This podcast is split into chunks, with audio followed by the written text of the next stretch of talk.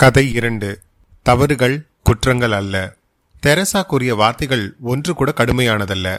அவற்றை சொல்லும்போது அவள் குரல் கூட கடினமாக இல்லை. மென்மையான சுபாவமுடைய தெரசாவின் மிருதுவான குரலில் வெளிவந்த அந்த வார்த்தைகளில் இன்றும் கூட மரியாதை கலந்திருந்தது. அவரை பற்றி அவளுக்கு வருத்தம்தான் மிகுந்ததே தவிர அவரை அவமதிக்க வேண்டும் என்கின்ற எண்ணமோ விரோதமோ அவள் முகபாகவத்தில் தெரியவில்லை. சீ என்று அவள் காரி துப்பவோ யூ டேமிட் என்று கத்தியோ தன்னை அவமதித்திருந்தால் கூட அதை ஒரு வகை ஏற்றுக்கொண்டிருக்கலாம். அவ்வித அனுபவங்கள் அவருக்கு ஏற்பட்டதும் உண்டு. அது மாதிரி சந்தர்ப்பங்களில் தன்னை எப்படி காப்பாற்றிக் கொள்வது என்று நாகராஜனுக்கு தெரியும். அவருடைய அதிகாரம் செல்வாக்கு தோரணை வயது சமூக அந்தஸ்து இவை எல்லாமோ அல்லது இவற்றில் ஏதாவது ஒன்றோ அவருக்கு துணை வந்து நிற்கும். என்ன நின்று என்ன? பட்டாவமானம் பட்டது தானே எவ்வளவு பட்டும் எனக்கு புத்தி வரவில்லையே என்று தன்னையே தன் மனதுள் கணிந்து கொண்டபோது அவரது கண்கள் வெட்கமற்று கலங்கின. அவர் அவமானத்தாலும் தன் மீது ஏற்பட்ட அருவருப்பாலும் தலை குனிந்து உட்கார்ந்து தன்னை பற்றி கசப்புடன் யோசித்தார். ச்சே நான் என்ன மனுஷன்? வயசு ஐம்பதாக போகுது. தலைக்கு உயர்ந்த பிள்ளையும் கல்லூரியில் படிக்கும் பொண்ணும் அவர்களுக்கு கல்யாணம் செய்து வைத்திருந்தா இந்நேரம் நான்கு பேர குழந்தைகளுக்கு தாத்தாவாக இருப்பேன் ச்சே நான் நிஜமாவே என்னதான் மனுஷன்? என்று பல்லை கடித்து கொண்டார். இரண்டு கைகளையும் கோட்டு பாக்கெட்டுக்குள் நுழைத்து விரல்களை நெரித்துக் கொண்டார். கண்களை இறுக மூடி நாற்காலியில் அப்படியே சாய்ந்து தன்னறியாமல் வாட் அ ஷேம் என்று முணங்கியவாறே தலையை இடமும் வலமும் உருட்டினார். அவருக்கு என்ன செய்வது என்று புரியவில்லை. தெரேசாவின் அந்த முகமே அவர் நினைவில் வந்து வந்து நின்றது.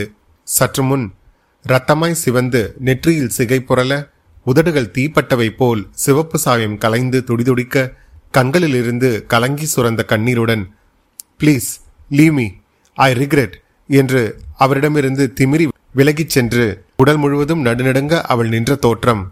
அவள் கண்களில் இருந்து பெருகிய கண்ணீர் அவள் தனது ஸ்கர்ட் பாக்கெட்டிலிருந்து கர்ச்சீஃபை எடுத்து துடைப்பதற்குள் பொட்டென்று அவரது டேபிளின் மீது இந்த கண்ணாடி விரிப்பின் மேல் விழுந்து இதோ இன்னும் உலராமல் சிதறி கிடக்கின்ற இரண்டு நீர்முத்துக்கள். அவர் எதிரே நின்று தான் அழுதுவிட்ட நாகரிகமற்ற செயலுக்கு வருந்தி ஐ எம் சாரி என்று தனக்குள்ளேயே விக்கியவாறு கர்ச்சீஃபில் முகம் புதைத்து கொண்டு அங்கிருந்து தனது அறைக்குள் ஓடினாளே. அதோ அவளது ஸ்லிப்பர் சத்தம் இப்பொழுதுதான் ஓய்ந்தது. பொத்தென அவள் நாற்காலியில் விழுகின்ற ஓசை. அவர் காதில் திரும்ப திரும்ப அவளது வார்த்தைகளும் அவர் நினைவில் அவமானமும் துயரமும் கொண்டு அவள் ஓடினாலே அந்த காட்சியும் தான் இந்த சில நிமிடங்களில் திரும்பி திரும்பி வந்து நிற்கின்றன. அவள் எவ்வளவு பெருந்தன்மையானவள் எவ்வளவு உயர்ந்த மென்மையான இயல்புகள் கொண்டவள் என்பதை உணர்கையில் அவருக்கு நெஞ்செல்லாம் வலிக்கிறது. நான் அவளிடம் இப்படி நடந்து கொள்வேன் என்று அவள் கனவில் கூட கண்டிருக்க மாட்டாள். என்பது புரிகையில் தன்னைத்தானே இருகூற பிளந்து கொள்ளலாம் போல இருந்தது அவருக்கு. ஒரு நிமிஷத்தில் தான் அடைந்துவிட்ட வீழ்ச்சியை எண்ணி எண்ணி அவர் நெஞ்சை பிசைந்து கொள்கிறார். தெரேசாவுக்கு எப்படி சமாதானம் கூறுவது? இந்த மாசை எப்படி துடைப்பது? மறுபடியும் அவள் மனதில் தனது பழைய கௌரவத்தை எவ்வாறு நிலைநிறுத்துவது? ம். அவ்வளவுதான். எல்லாம் போச்சு. கொட்டி கவிழ்த்தாகிவிட்டது. எவ்வளோ பெரிய நஷ்டம்? நாகராஜன் நினைத்து நினைத்து பெருமூச்சு விடுகிறார். நெற்றி வியர்க்க வியர்க்க துடைத்துக் கொள்கிறார். எங்காவது போய் அழலாம் என்று தோன்றுகிறது. தான் சில நாட்களாகவே அவள் பால் கொண்ட சபலங்களுக்கு அவளது நடவடிக்கைகள் புன்சிரிப்பு உபசரிப்பு எல்லாவற்றுக்கும் மேலாய் தனது வயதையும் தான் அவளிடம் காட்டுகின்ற பரிவையும் உத்தேசித்து ஒரு தகப்பனிடம் தெரிவிப்பது போல் அவள் தனது வாழ்க்கையின் அவலங்களையும் ஏமாற்றங்களையும் கூறி மனம் கலங்கியது முதலியவற்றை சாதகமாக அதை எடுத்துக்கொண்டு அவளுக்கு தம் மீது நாட்டம் என்று நம்பிய தனது கேவலத்தை என்ன என்ன? உள்ளெல்லாம் குமட்டுகிறது அவருக்கு. அப்படி ஒரு அசட்டு நம்பிக்கையில் தானே அவள் தடுக்க மாட்டாள் என்ற தைரியத்தில் தான் அவர் அவளிடம் அப்படி நடந்து கொண்டார். இந்த பத்து நாட்களாய் வழக்கமாக சாப்பாடு பரிமாற வருகிற அந்த கண்ணையா சொல்லிக் கொள்ளாமல் ஓடிப்போனானே. அந்த தேதியிலிருந்து ஒவ்வொரு நாளும் லஞ்ச் டயத்தில் தெரசாவும் நாகராஜனும் ஒன்றாகத்தான் உட்கார்ந்து சாப்பிடுகிறார்கள். மத்தியானத்தில் ஆபீஸிலேயே சாப்பிடுகிற வழக்கத்தை உண்டாக்கியவன் கண்ணையன் தான். அவன் அவர் வீட்டோடு வந்து சேருவதற்கு முன் இரண்டு வருஷத்துக்கு முன்னால் வரை அவர் லஞ்சுக்கு மத்தியானத்தில் வீட்டுக்கு போய்த்தான் வருவார். ஆனால் வீட்டுக்கு போனால் சாப்பிட்டோம் வந்தோம் என்று முடிகிறதா? கொஞ்சம் இலைப்பாற வேண்டும் படுக்க வேண்டும் சிறு தூக்கம் போட வேண்டும். திரும்ப ஆபீஸ்க்கு வர நாலு மணி ஆகிவிடுகிறது. நாகராஜன் எத்தனை மணிக்கு வேண்டுமானாலும் ஆஃபீஸ்க்கு வரலாம் போகலாம். அவரை யாரும் கேட்க மாட்டார்கள். அந்த கம்பெனியின் முதலாளிக்கு அடுத்தபடி அதிகாரம் உள்ளவர் அவர்தான். என்றாலும் சில விஷயங்களில் முதலாளிக்கும் கொஞ்சம் மேலே என்று சொல்லுகிற அளவுக்கு பொறுப்பும் உடையவர். இருபத்தைந்து வருஷ காலமாக இந்த தலைமை ஆபீஸில் இருந்து கொண்டே மாகாணம் முழுவதும் பல கிளைகளை தோற்றுவித்து இன்று இருக்கும் நிலைக்கு இந்த ஸ்தாபனத்தை உயர்த்தியவர் நாகராஜன் என்றால் அவர் அந்த அளவுக்கு பொறுப்பும் முதலாளிகளின் நம்பிக்கையும் பெற்றிருப்பதனால் தானே முடிகிறது? கண்ணையா தன் வீட்டோடு வந்த பிறகு ஆபீஸ்க்கு சாப்பாடு கொண்டு வந்து தானே அவருக்கு பரிமாறிவிட்டு போக ஆரம்பித்தான். அவன் முக்கியமாக வீட்டுக்கு போய் சாப்பிடுவதற்கான காரணம் தானே போட்டுக்கொண்டு சாப்பிட பழகாததுதான். அது அவருக்கு பிடிப்பதில்லை. கண்ணையா நாகராஜன் வீட்டு வேலைக்காரனோ சமையக்காரனோ என்றுதான் எல்லோரும் நினைத்து கொண்டிருக்கிறார்கள். ஆனால் அவன் அவரது சொந்த அத்தை மகன் என்பதும் சம வயதுடைய பால்யகால நண்பன் என்பதும் ரொம்ப பேருக்கு தெரியாது. தெரியும்படி அவன் நடந்து கொள்ளவும் மாட்டான். அவனுக்கு குடும்பம் கல்யாணம் வீடு உறவு என்றெல்லாம் ஒன்றுமே ஏற்படவில்லை. சொந்தக்காரர்கள் வீடுகளில் அவனை சொந்தக்காரன் என ஏற்றுக்கொள்கிற வீடுகளில் வந்து அவன் கொஞ்ச நாள் தங்குவான். தங்கியிருந்த காலத்தில் அவன் வீட்டுக்கு ஒரு பாலமாக விளங்குவான். குழந்தைகளுக்கு தாதி மாதிரியும் கூப்பிட்ட குரலுக்கு ஓடி வரும் சேவகனாகவும் இருப்பான். தோட்டங்கள் கொத்துவான் துணி துவைப்பான் கடைக்கு போவான் கட்டையை பிளப்பான் சுமை தூக்குவான் சுவையாக பேசிக்கொண்டே இருப்பான். சொல்லிக் கொள்ளாமல் கூட ஓடி போனானே அந்த ராஸ்கல் என்று இப்போது பற்களை கடிக்கின்ற நாகராஜன் சற்று முன்னால் தான் செய்த காரியத்துக்கு கூட அவன்தான் பொறுப்பு என்று சுற்றி வளைத்து பழியை அவன் தலையில் சுமத்த முயல்கிறார். அந்த பயல் ஒழுகாக வந்து மீள் சர்வ் பண்ணியிருந்தால் இவள் இவ்வளவு நெருக்கமாக வந்திருக்க மாட்டாளே என்று நினைத்தபோது கண்ணையாவை பற்றிய நினைவுகள் அவருக்கு மிகுந்தன. இரண்டு வருடங்களுக்கு முன்பு ஒரு நாள் இரவு எட்டு மணிக்கு வீடு திரும்பிய நாகராஜன் காரை ஷெட்டில் நிறுத்துவதற்காக திரும்பிய போது ஷெட்டின் ஒரு மூலையில் தாடியும் மீசையுமாய் ஒரு பரட்டை தலையன் எழுந்து நிற்பதை பார்த்து கார் விளக்கை அணைக்காமல் வெளியே தலை நீட்டி யாரங்க? என்று மிரட்டுகிற தோரணையில் கேட்டார். அவன் அருகில் ஓடி வந்து நான் தான் கண்ணையா? என்ன தெரியலையா மாப்பிள என்று ரகசியம் போல் அறிமுகப்படுத்தி கொண்டபோது நாகராஜனுக்கு மனசை என்னவோ செய்தது. என்னடா இது கோலம்? வா வா என்று அழைத்து வந்து வீட்டில் உள்ளவர்களுக்கு பரிச்சயம் செய்து வைத்து அங்கேயே தங்கியிருக்க சொன்னார். கொஞ்ச நாட்களில் அவரது குடும்பத்துக்கு அவன் மிகவும் தேவைப்பட்ட மனிதனாக மாறியிருந்தான். ஆரம்பத்தில் அவனை வீட்டில் சேர்த்து கொண்டதற்காக மற்ற உறவினர்கள் எல்லாம் நாகராஜனையும் அவன் குடும்பத்தாரையும் மிகவும் எச்சரிக்கை செய்தார்கள். ஆனால் நாகராஜன் அவற்றை பொருட்படுத்தவில்லை. மேலும் அவனை சேர்த்துக்கொள்வது தனது கடமை என்று அவர் நினைத்தார். எனினும் அந்த காரணங்களை அவர் யாரிடமும் இதுவரை பகிரங்கப்படுத்திக் கொண்டதில்லை. அந்த பழைய பால்ய அனுபவங்களின் நினைவுகள் எப்போதாவது தனியாக இருக்கையில் அவனோடு பகிர்ந்து கொண்டு மகிழ்வார் நாகராஜன். அந்த காலத்தில் இந்த கண்ணையா ரொம்ப நல்ல பிள்ளையாக இருந்தான். ஒன்றுமே தெரியாத அவனை புகைப்பிடிக்க பழக்கியதும் மதுவருந்து செய்ததும் இந்த மாதிரியான விளையாட்டுகளில் ஈடுபடுத்தியதும் நாகராஜன் தான் அவற்றை அவர் மறக்கவில்லை. அதன் பிறகு அவை யாவும் ஏதோ ஒரு பருவத்தின் கோளாறு என்று ஒதுக்கி அல்லது உண்மையிலே ஒரு பருவத்தின் கோளாறுகளாக அவை இவரிடமிருந்து நீங்கிய பெண் இவரால் பழக்கப்படுத்தப்பட்ட அந்த கண்ணையன் அவற்றாலேயே வீழ்ந்து அழுந்தி மூழ்கி கொண்டிருப்பதாக கேள்விப்பட்ட காலங்களில் நாகராஜன் குற்ற உணர்வினால் உறுத்தப்பட்டிருக்கிறார். நாகராஜனை பொறுத்தவரை அந்த பழக்கங்கள் யாவும் மகா பாவங்கள் என்று கருதுகிற ஒழுக்க கண்ணோட்டம் எதனாலும் அவனுக்காக அவர் வருந்தவில்லை. இந்த பழக்கங்களுக்கு அடிமையாகி ஒருவன் வாழ்க்கையின் சகல மரியாதைகளையும் இழப்பது பரிதாபகரமான வீழ்ச்சி என்பதனால் அவனிடம் அவர் அனுதாபம் கொண்டார். இப்போதும் கூட நாகராஜன் எப்பதாவது பார்ட்டிகளில் சமயங்களில் வீட்டிலேயே கூட மது வருந்துவது உண்டு. அது யாருக்கும் தெரியாது.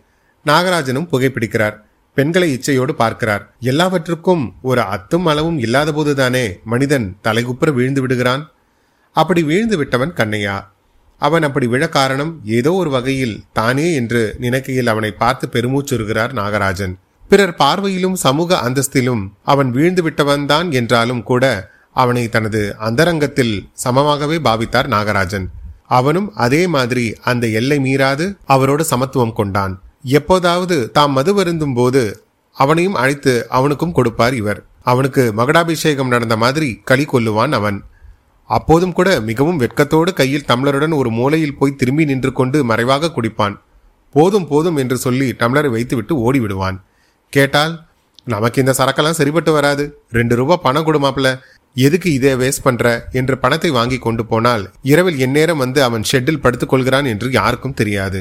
யாருக்கும் தெரியாமல் அந்த செலவுக்காக வாரத்தில் இரண்டொரு தடவை அவர் அவனுக்கு பணமும் கொடுப்பார். அவன் சாப்பாடு பரிமாற சாப்பிடுவது அவருக்கு எப்போதும் ரொம்ப திருப்தியாக இருக்கும்.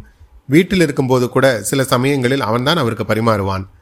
நாகராஜனின் மனைவி ஸ்தூல சரீரி அடிக்கடி அவளுக்கு உடம்புக்கு வந்துவிடும். ஈசி சேரிலிருந்து அவளை எழுந்து வர செய்வதை கூடியவரை தவிர்க்கவே விரும்புவார் அவர். சில சமயங்களில் டிரைவர் இல்லாத போது கண்ணையாவோடு தனியே காரில் செல்கையில் அவனோடு தமாஷாக சமத்துவமாய் பழைய காலம் மாதிரி பேசி மகிழ்வார் நாகராஜன். அது மாதிரி சமயங்களில் அவனும் தன்னை மறந்து டா போட்டு கூட பேசுவான். அது ரொம்ப இயல்பாக ஸ்ருதி பிசங்காமல் இருக்கும். டே கண்ணையா நம்ம செக்ரட்டரி அம்மா எப்படி இருக்கா? புடவை கட்டாத அந்த சட்டைக்காரி எதிர்ப்படும் போது அவன் நாணி கோணி நிற்பதை பார்த்து அவர் பல தடவை கண்டிருக்கிறார்.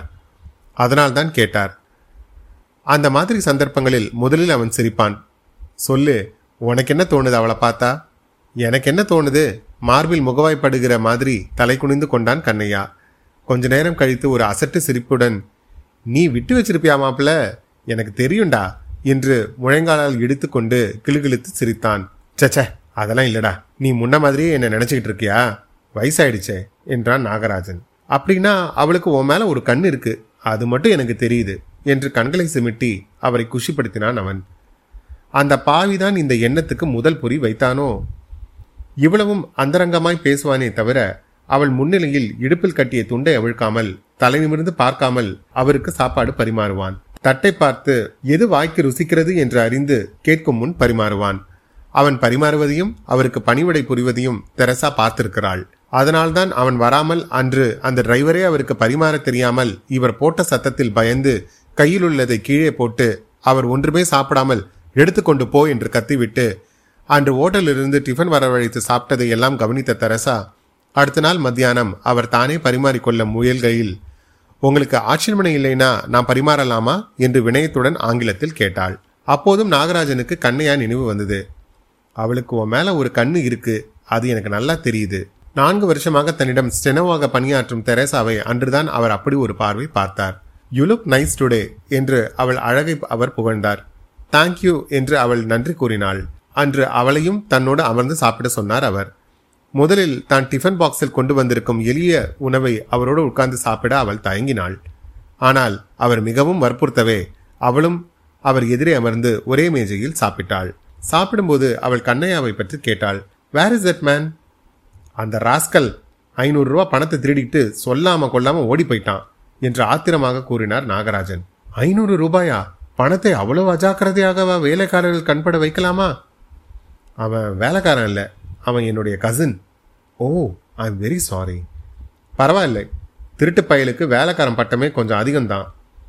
ஓ மேன் என்று அவள் அவனுக்காக வருத்தப்படுவது அவருக்கு ஆச்சரியமாக இருந்தது. He was very nice and helpful to என்று முணங்கிக் கொண்டாள் நாகராஜனும் பெருமூச்சொறிந்தான். நாகராஜனும் தனக்கு வந்திருந்த உணவு வகைகளை அவளோடு பகிர்ந்து கொண்டார். அவள் அவர் அன்போடு தருவதை நன்றியோடு ஏற்றுக்கொண்டாள். அவளும் கண்ணையா மாதிரி மிகவும் பரிவோடும் ருசியறிந்து அவருக்கு பரிமாறினாள். மிகுந்த உரிமையோடு அவளது டிஃபன் பாக்ஸ் உணவையும் அவர் கேட்டு வாங்கி சாப்பிடுவார். ஆபீஸ் விஷயம் தவிர வேற எதுவும் பேசாத அவர்கள் இந்த லஞ்ச் அவரில் பொது விஷயங்களையும் சொந்த விஷயங்களையும் பரிமாற்றம் கொள்ள ஆரம்பித்தனர். முன்பெல்லாம் அந்த ஏர் கண்டிஷன்ட் அறையில் அவருக்காக உள்ள ஈசி சேரில் சாப்பிட்ட பிறகு சற்று படுத்து கண்ணயர்வார். இந்த பத்து நாட்களாக ஈசி சேரில் சாய்ந்து மேஜை அருகே உட்கார்ந்திருக்கும் தெரேசாவுடன் ஏதாவது பேசிக்கொண்டே இருந்தார் ராகராஜன். அவள் தன்னை பற்றி எதையுமே மறைக்காமல் நம்பிக்கைக்குரிய ஒரு பெரிய மனிதரின் பரிவுக்கு காட்டுகிற நன்றியுணர்ச்சி போலும் இத்தகைய ஒரு கனமான் தன்பால் காட்டுகிற ஈடுபாட்டுக்கு கொள்ளும் பெருமிதம் போலும் மனம் விட்டு பேசினாள். குழந்தை மாதிரி சிரித்தாள். தனது சிரிப்பாலும் பேச்சாலும் அவர் மிகவும் மகிழ்ச்சி உறுகிறார் என்பதால் இவரை மகிழ்ச்சி ஊட்டவே அவள் சிரித்தும் கலகலப்பாய் பேசியும் ஒரு நல்ல உடனிருப்பாய் திகழ்ந்தாள். அவர் அவளது பேச்சை மாத்திரம் அல்லாது அவளையே முழுமையாய் ரசித்தார். அவளது சிரிப்பையும் பரிவையும் கலகலப்பையும் மோகனமான சாசகமாக கருதி தன்னை ஒவ்வொரு நாளும் முழுமையாக இழக்க முனைந்தார். சில தினங்களுக்கு முன் அவள் அடுத்த வாரம் வரப்போகும் தனது பிறந்த தினத்துக்கு வீட்டுக்கு வர வேண்டும் என்று அவரை அழைத்தாள். அந்த நான்கு ஆண்டுகளாக அவருக்கு ஒரு ஸ்வீட் தந்து ஆசி பெறுவதை தவிர அவரை விருந்துக்கு அவள் அழைத்ததில்லை. அதற்கு காரணம் இந்த நான்கு ஆண்டுகளாய் அவர் அவளுக்கு எஜமான ஸ்தானத்தில் இருக்கிற ஒருவராக இருந்து இப்போதுதானே ஒரு நல்ல நண்பராகவும் மாறியிருக்கிறார் என்கின்ற இயல்பான காரணத்தை விடுத்து இயல்பில்லாத ஏதோ ஒன்றை கற்பித்துக் கொண்டார் Nagarajan. Will it be a cocktail party என்று கண்களை சிமிட்டியவாறு அவர் கேட்டபோது அஃப்கோர்ஸ் என் தந்தை தாய் இருவருமே பெர்மிட் ஹோல்டர்ஸ் என்று அவள் கூறினாள். நீ ஏன் ஒரு பர்மிட் வாங்கிக் கொள்ளக்கூடாது? என்றார் நாகராஜன். நோ நான் குடிப்பதில்லை என்றாள் தெரசா. உன் பிறந்த தினத்தன்று நான் உன்னை குடிக்க வைக்கப் போகிறேன் பார் என்றார் நாகராஜன்.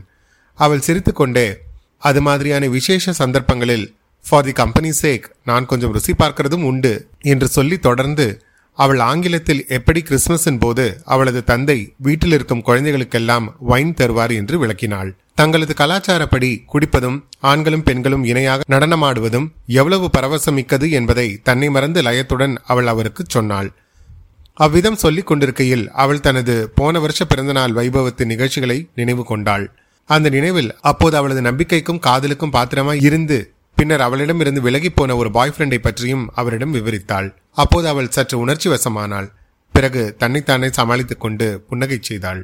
இவை எல்லாவற்றையும் நாகராஜன் வேறு ஒரு கோணத்திலிருந்து புரிந்து கொண்டார். அதன் விளைவுதானோ என்னமோ சற்று நேரத்துக்கு முன் வழக்கம் போல் உல்லாசமாய் சாப்பிட்டு முடித்ததும் அவள் மேஜை அருகே அமர்ந்து தனது கைப்பையிலிருந்து சிறு கண்ணாடியை எடுத்து உதட்டு சாயத்தை சரி செய்து கொண்டிருக்கையில் டவலின் கையை துடைத்து கொண்டே அவள் பின்னால் வந்து நின்ற நாகராஜன் ரத்தமாய் சிவந்த முகத்தில் சிகை புரள உதடுகள் தீப்பட்டவை போல சிவப்பு சாயம் கலைந்து துடிதுடிக்க கண்களிலிருந்து கலங்கி சுரந்த கண்ணீருடன் please leave me I regret for every என்று அவரிடமிருந்து திமிரி விலகி உடல் முழுவதும் நடுநடுங்க அவள் நின்ற தோற்றம் தெரேசாவின் அந்த முகமே அவர் நினைவில் வந்து நின்றது. மணி இரண்டு. மத்தியான இடைவேளைக்கு கலைந்து போன ஆபீஸ் ஊழியர்களின் நடமாட்டமும் டைப்ரைட்டர்களின் இயக்கமும் மந்தமாக அந்த ஏர் கண்டிஷன் அறைக்குள் கேட்கிறது. நாகராஜன் ஒரு மணி நேரத்துக்குள் ஏழு எட்டு சிகரெட்டுகளை ஊதி தள்ளியிருந்தார்.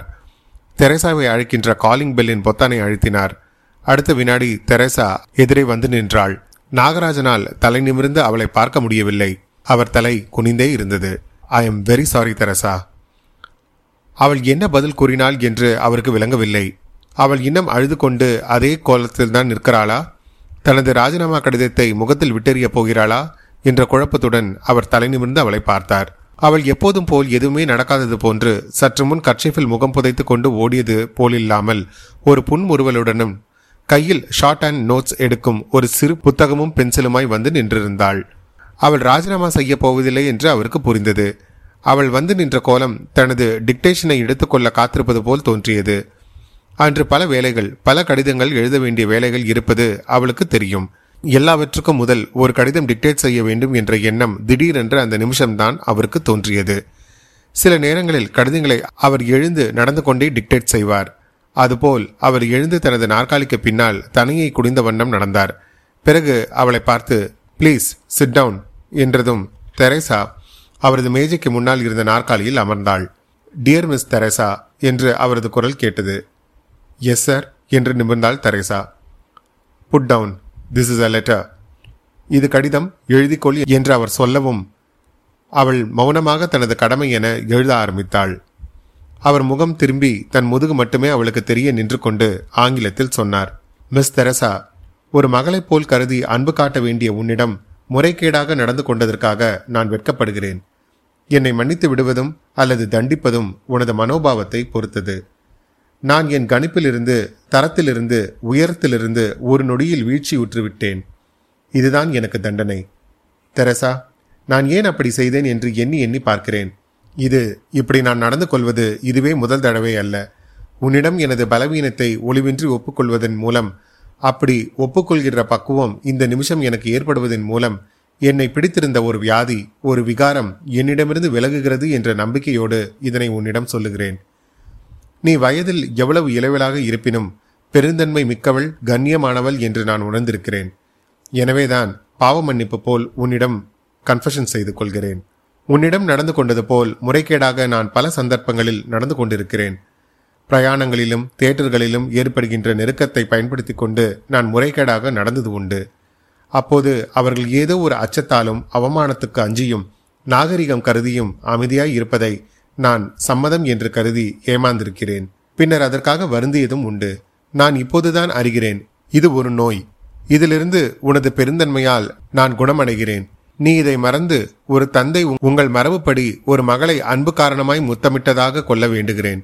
அல்லது இந்த குற்றத்துக்கு எனது இந்த வீழ்ச்சி மாத்திரம் போதாது எனின் நீ தருகிற எந்த தண்டனையும் ஏற்க சித்தமாய் இருக்கிறேன் என்று கூறி சுமை இறக்கிய வழிப்போக்கன் மாதிரி ஆஸ்வாசத்துடன் அவளை பார்த்தார் நாகராஜன். தெரேசா கண்களை கர்ஷிஃபால் இரண்டு முறை ஒத்தி கொண்டாள். அவளது மூக்கும் கன்னங்களும் கன்றி சிவந்திருந்தன. அதை டைப் செய்து கொண்டு வா என்று அவளை அனுப்பிய பின் ஒரு சிகரெட்டை பற்ற வைத்துக்கொண்டு தனது இருக்கையில் அமர்ந்தார் நாகராஜன். தெரேசாவின் அறையில் டைப்ரைட்டரின் ஓசை படபடத்தது. தெரேசா டைப் செய்த காகிதங்களை கொண்டு வந்து அவர் முன் மேஜை மீது வைத்துவிட்டு அவர் முகத்தையே பார்த்தவாறு நின்றாள். அவர் கண்ணாடியை எடுத்து அணிந்து கடிதத்தின் முதல் வரியை மரியாதைக்குரிய நண்பரே என்னும் ஆங்கில வார்த்தைகளை உச்சரித்தவாறே அவளை பார்த்தார். அவள் பணிவுடன் தலை கவிழ்ந்தாள்.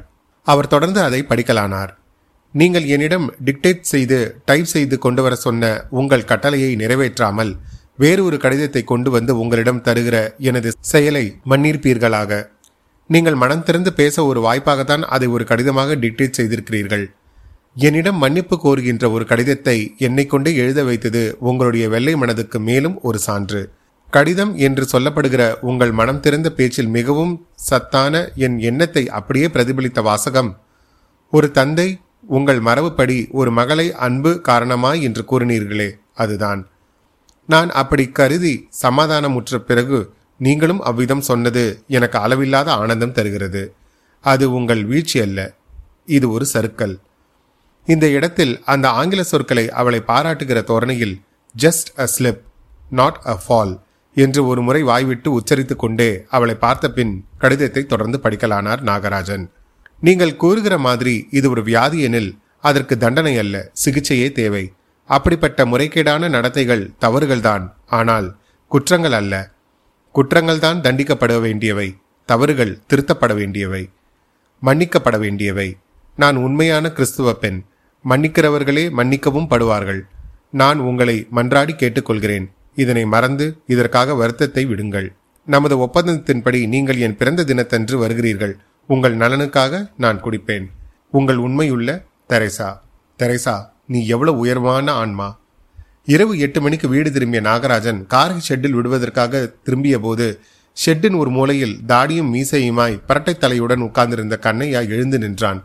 சிறிது நேரம் விளக்கை அணைக்காமல் அவனை கூர்ந்து பார்த்தார். வெளிச்சத்தினாலே வெட்கத்தில் கூனி குறுகி முகத்தை மூடிக்கொண்டான் கண்ணையா. வராந்தாவில் நாகராஜனின் மகளும் மனைவியும் கண்ணையாவை உள்ளே விடாமல் தடுப்பதற்காக துவாரபாலகர்கள் போல் நின்று கொண்டிருந்தார்கள். அவன் வந்தால் உள்ளே நுழைய விடாதீங்க என்று நாகராஜன் தான் உத்தரவிட்டிருந்தான். நாகராஜன் காரில் இருந்து இறங்கியதும் கண்ணையா அவர் அருகே ஓடி வந்து அழுதான். மாப்பிள என்னமோ தெரியாம செஞ்சுட்ட. ஏன் செஞ்சேன்னு தெரியல. அதை செஞ்ச அடுத்த நிமிஷத்திலிருந்து ஒவ்வொரு நிமிஷமும் வருத்தப்பட்டேனே ஒழிய சந்தோஷமாவே இல்லை. மாப்பிள அறிவு கெட்டவனா என்று நெற்றியில் அடித்துக்கொண்டு அவன் அழுதான். நாகராஜன் மௌனமாக டையை தளர்த்தி கொண்டு வராந்தாவில் கிடந்த பிரம்பு நாற்காலிகளில் ஒன்றில் அமர்ந்தான். அவர் மகளும் மனைவியும் உள்ளே போயினர். கண்ணையா வெளிச்சத்தில் வந்து அவர் எதிரே நின்றான். அவன் மௌனமாக தலை குனிந்து நிற்பதை பார்க்க அவருக்கு பரிதாபமாக இருந்தது. அவர் நினைத்தார் இவன் வெறும் திருடன் என்றால் இப்போது ஏன் திரும்பி வர வேண்டும்? இந்த வீட்டில் உழைக்கிற உழைப்பை எங்கு தந்தாலும் அவன் வயிற்றுக்கு சோறு கிடைத்து விடுமே. எனவே பிழைப்புக்காக அவன் திரும்பி வந்திருக்கிறான் என்று நினைப்பது பேதமை. இதோ எதிரே நேற்றிலிருந்து பூக்க ஆரம்பித்திருக்கிறதே. இந்த மல்லிகை செடி இதை கொண்டு வந்து நட்டு நீர் வார்த்த பாசம் அவனை திரும்பி வர இழுத்திருக்காதா? ஒவ்வொரு வேளை சாப்பிடும்போதும் நான் அவனை நினைக்கிற மாதிரியே அவனும் என்னை நினைத்திருக்க மாட்டானா? பின் ஏன் அப்படி அந்த பணத்துக்கு ஆசைப்பட்டு அதை எடுத்துக்கொண்டு ஓடினான்? ஏண்டா என்னை கேட்டா நான் உனக்கு அந்த பணத்தை தந்திருக்க மாட்டேனா? ஏன் திருட மாதிரி அப்படி செஞ்ச? வீட்டில் இருக்கும் மற்றவர்களின் திருப்திக்காக சற்று உயர்த்த குரலில் விசாரித்தார் அவர். அதான் யோசிச்சு யோசிச்சு பார்க்குறேன் பணத்தை அந்த ஷெல்ஃபில் பார்த்தப்போ வேற யாருமே இல்லை. யாரும் இல்லாத இடத்துல பணத்தை பார்த்தா எடுக்கணுங்கிற திருட்டு புத்தியில் எடுத்துட்டேன். இது முதல் தடவையா? எத்தனையோ தடவை இந்த மாதிரி. சே என்று தன்னைத்தானே நொந்து கொண்டான். இன்று மதியம் இதே நிலையில் தான் இருந்ததை நாகராஜன் எண்ணி பார்த்தார். இது ஒரு வியாதிடா என்றார். ஆமா வியாதிதான் என்று தலையில் அடித்து கொண்டான் கண்ணையன். நீ என்ன தண்டனை கொடுத்தாலும் ஏத்துக்கிற மாப்பிள என்று கைகளை பிசைந்து கொண்டு கண்ணீர் உகுத்தான். நாகராஜன் நிர்மலமாய் சிரித்தார். வியாதிக்கு சிகிச்சை தான் தேவை. தண்டனை இல்லை என்று சொல்லும்போது அவருக்கே கண் கலங்கிற்று. உன் வியாதி நீங்கி போச்சு. மனப்பூர்வமாக மன்னிக்கிறது தான் இதுக்கு சிகிச்சை. இந்த சிகிச்சையை உனக்கு யாருமே இதுவரை செஞ்சதில்லை. இனிமே எல்லாம் சரியாயிடும். போ நீ உள்ள போ என்று அவர் சொல்லுவதை கேட்டு கூடத்தில் உட்கார்ந்திருந்த அவரது மகளும் மனைவியும் எவ்வளவு பெருந்தன்மை மிக்க மனிதர் இவர் என்று நாகராஜனை பற்றி எண்ணி பெருமிதம் கொண்டனர். அவர்களுக்கு என்ன தெரியும்? மன்னிக்கப்பட்டவர்களே மன்னிக்கிறார்கள் என்பது. மீண்டும் உங்களை அடுத்த கதையில் சந்திக்கும் வரை உங்களிடமிருந்து விடைபெறுவது உங்கள் அசோக். நன்றி வணக்கம்.